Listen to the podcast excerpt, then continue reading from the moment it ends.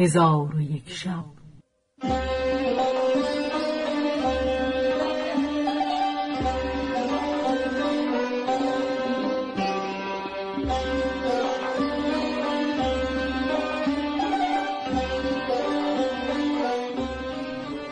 داستانهایی برآمده از ژرفای تاریخ و تمدن و فرهنگ مشرق زمین.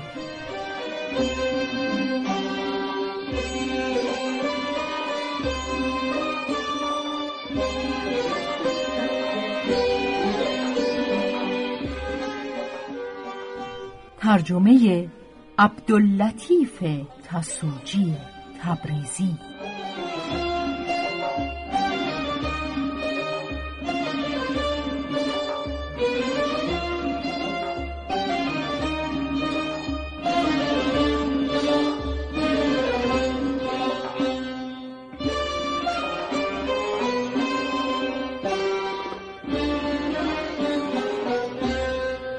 چون شب دهم برآمد.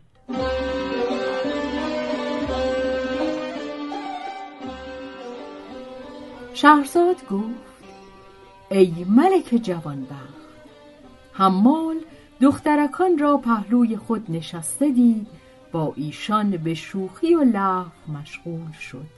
ایشان بخندیدند و به مزاح او را همی زدند و چنگل همی گرفتند تا هنگام شام شد. دخترکان گفتند اکنون وقت آن است که از خانه بیرون روی و زحمت بر ما کم کنی.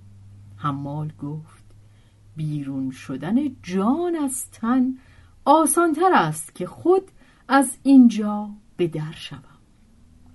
یک امشب نیز بگذارید در اینجا بمانم چون بامداد شود از پی کار خیش خواهم رفت. دلاله گفت سهل باشد که یک امشب این را نگاه داریم. دو دختر دیگر گفتند به شرط آنکه هرچه بیند از سبب آن باز نپرسد و نپرسیده سخن نگوید. حمال شرط بپذیرفت. پس گفتند که برخیز و آنچه بر تاق در نوشته اند برخوان. حمال برخواسته دید که نوشته اند از هرچه بینی سؤال مکن و تا نپرسند پاسخ مگو.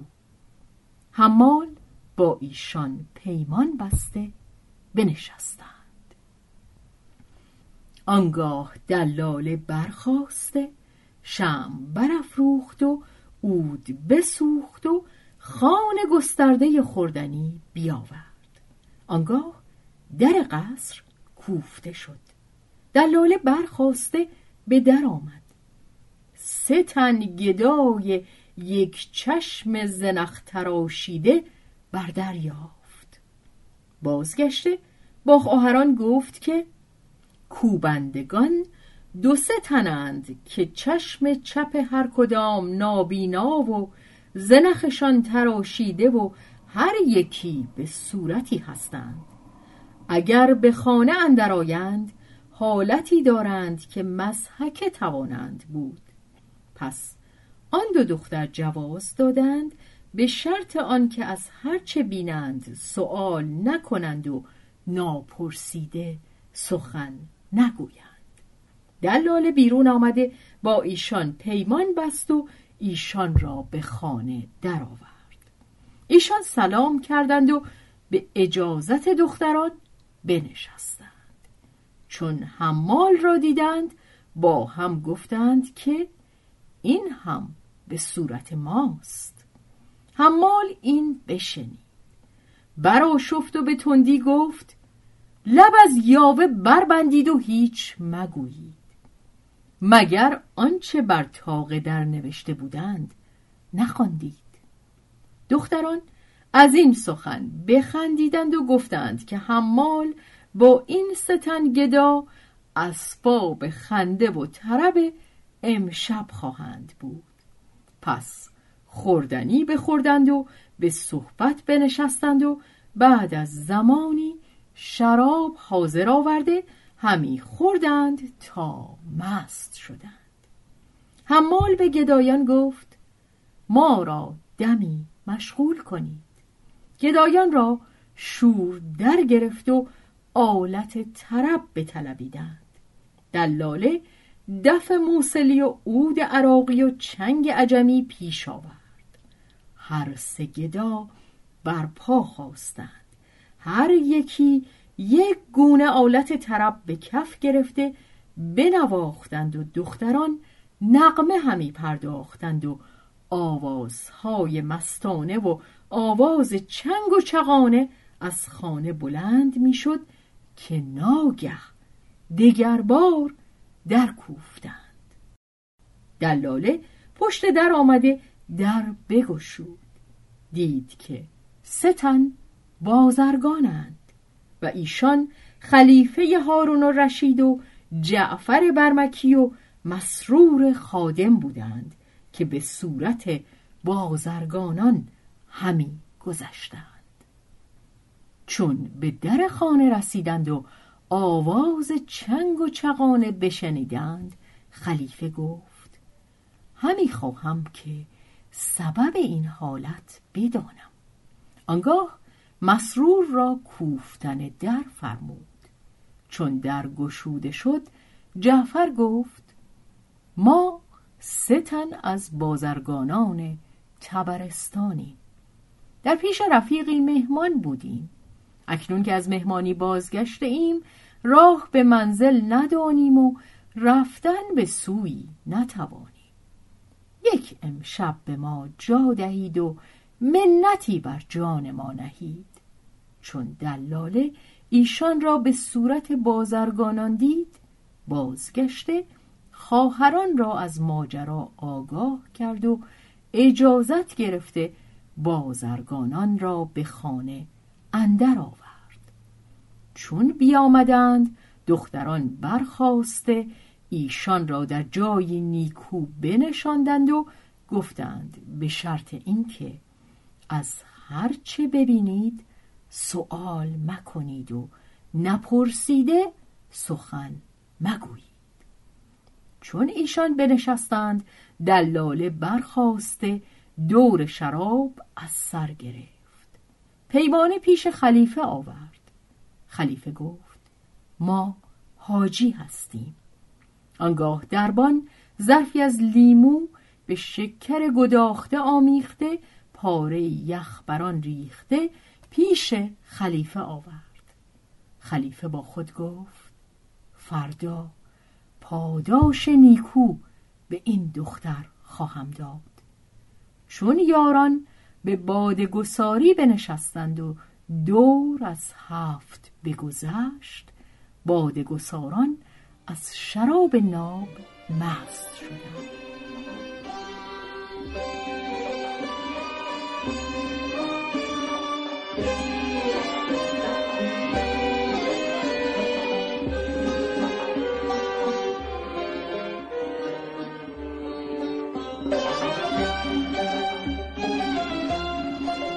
دخترکان از خانه به در آمده در کنار حوز ایستادند و حمال را پیش خود بخواندند. حمال به نزد ایشان رفت و دید که دو سگ سیاه در زنجیرند. پس خداوند خانه برخواسته تازیانه بگرفت و به حمال گفت که یکی از این دو سگ را پیش من آور. حمال زنجیر یکی از آن دو برگرفته پیش برد و دختر تازیانه بر آن سگ می‌زد و سگ همی خروشید و همی گریست تا آنکه بازوان دختر برنجید و تازیانه بینداخت. آنگاه سگ را در آغوش کشیده اشک از چشمانش پاک کرد و به رخسار و جبینش بوسه داد. پس از آن به حمال گفت این را به جای خود بازگردان و سگ دیگر را بیاور. حمال چنان کرد. دختر بار دیگر تازیانه بگرفت و با این سگ نیز چنان کرد که با آن یکی کرده بود. خلیفه از دیدن اینها در عجب شد. و به جعفر اشارت کرد که چگونگی باز پرس. جعفر به اشاره گفت سخن مگو. پس از آن خداوند خانه بیامد و به فراز تختی بنشست و دربان بر تخت جداگانه نشست و دلاله بر پستو همی رفته همیانی حریر که بندهای ابریشمین سبز داشت به در آورده و در پیش خداوند خانه ایستاده همیان بگشود و اودی از همیان به در آورده تارهای آن استوار کرد و آن را بنواخت و این ابیات برخواند اگر ز کوی تو بویی به من رساند باد به مژده جان جهان را به باد خواهم داد.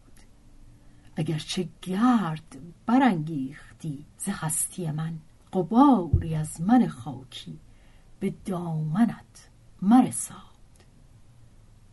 تو تا به روی من ای نور دیده در بستی دگر جهان در شادی به روی من نگشاد.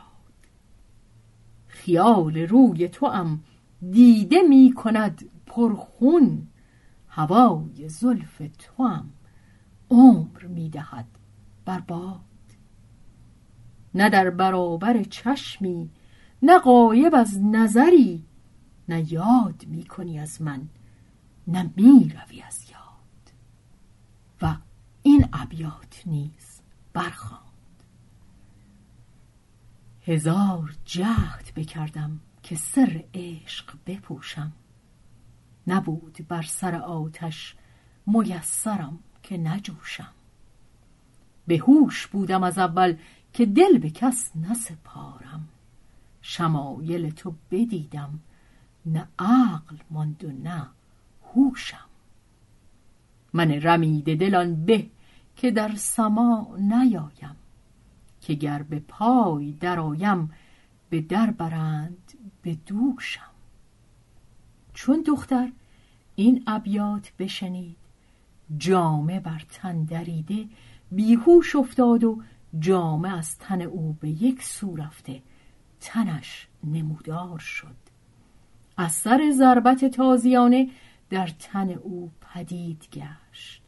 خلیفه چون جای تازیانه در تن او بدید شگفت ماند و خیره خیره بر او همی نگریست دربان برخواسته گلاب بر او بفشاند و او را به هوش آورده. جامه بر او پوشانید. خلیفه به جعفر گفت من تاب ندارم که لب از پرسش ببندم و تا کار این دختر و سبب جای تازیانه در تن او ندانم و از حقیقت این دو سگ آگاه نشوم آرام نخواهم گرفت. جعفر گفت خدا خلیفه را معید بدارد. با ما پیمان بسته اند که از آنچه بینیم باز نپرسیم. پس از آن دلاله برخواسته اود بنواخت و این ابیات برخواند. دوش در حلقه ما قصه گیسوی تو بود. تا دل شب سخن از سلسله موی تو بود.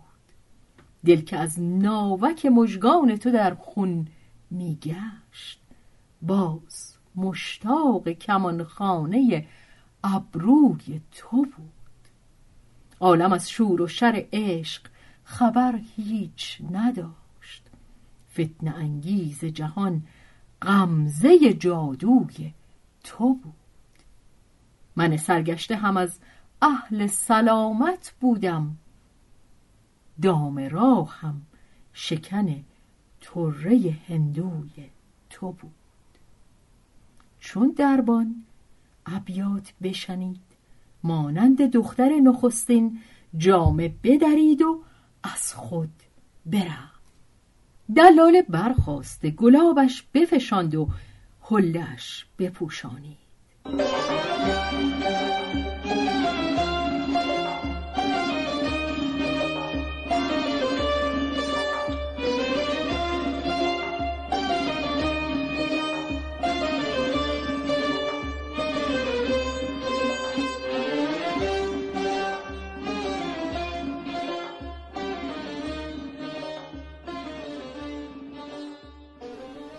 پس از آن دختر نخستین با دلاله گفت بخوان که یک آوازهی بیش نمانده.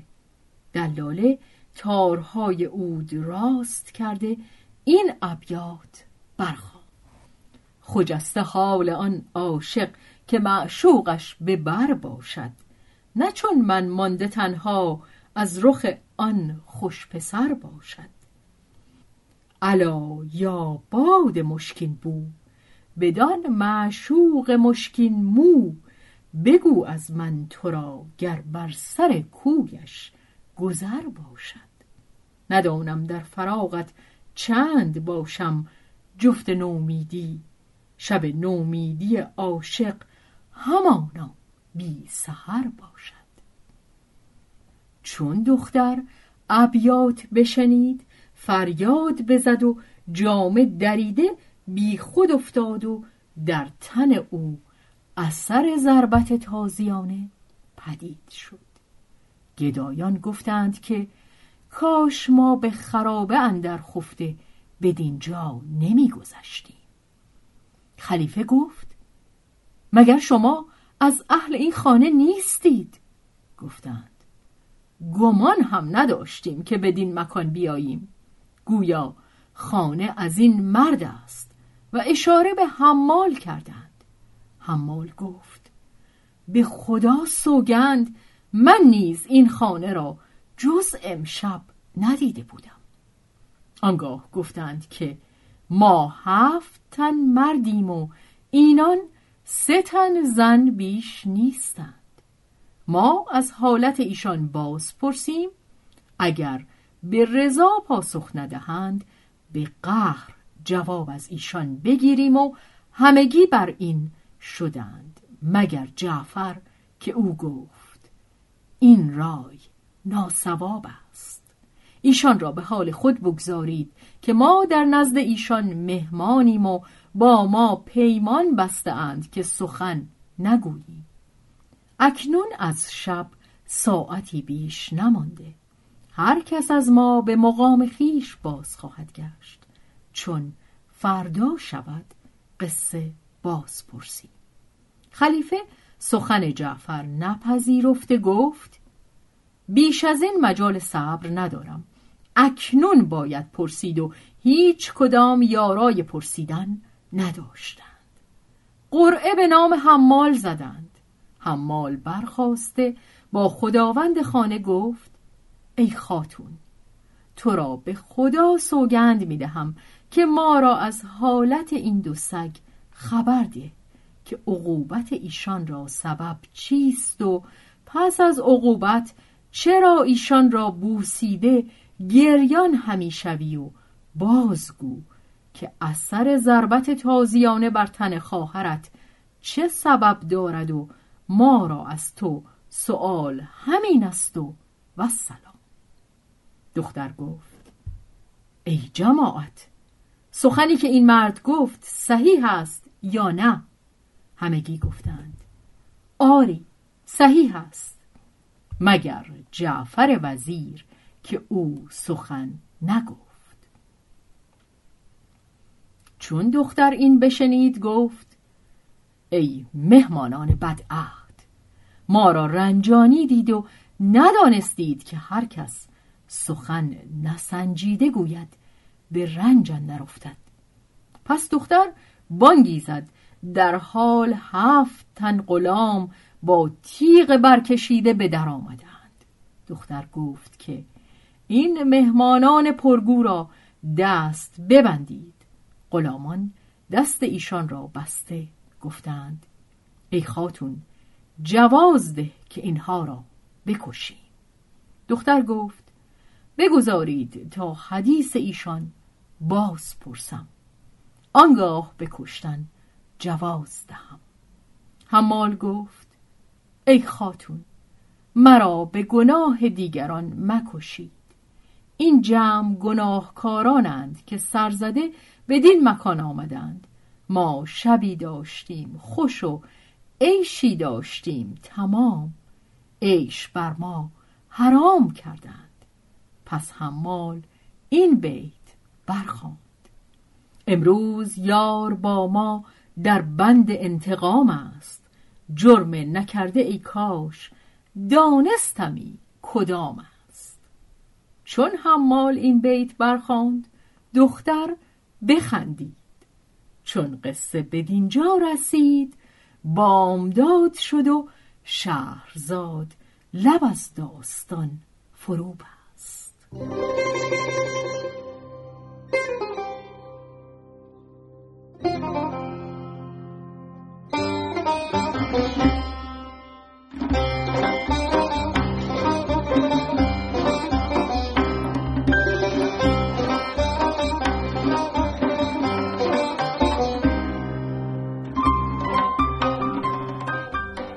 روایت شهرزاد فتوهی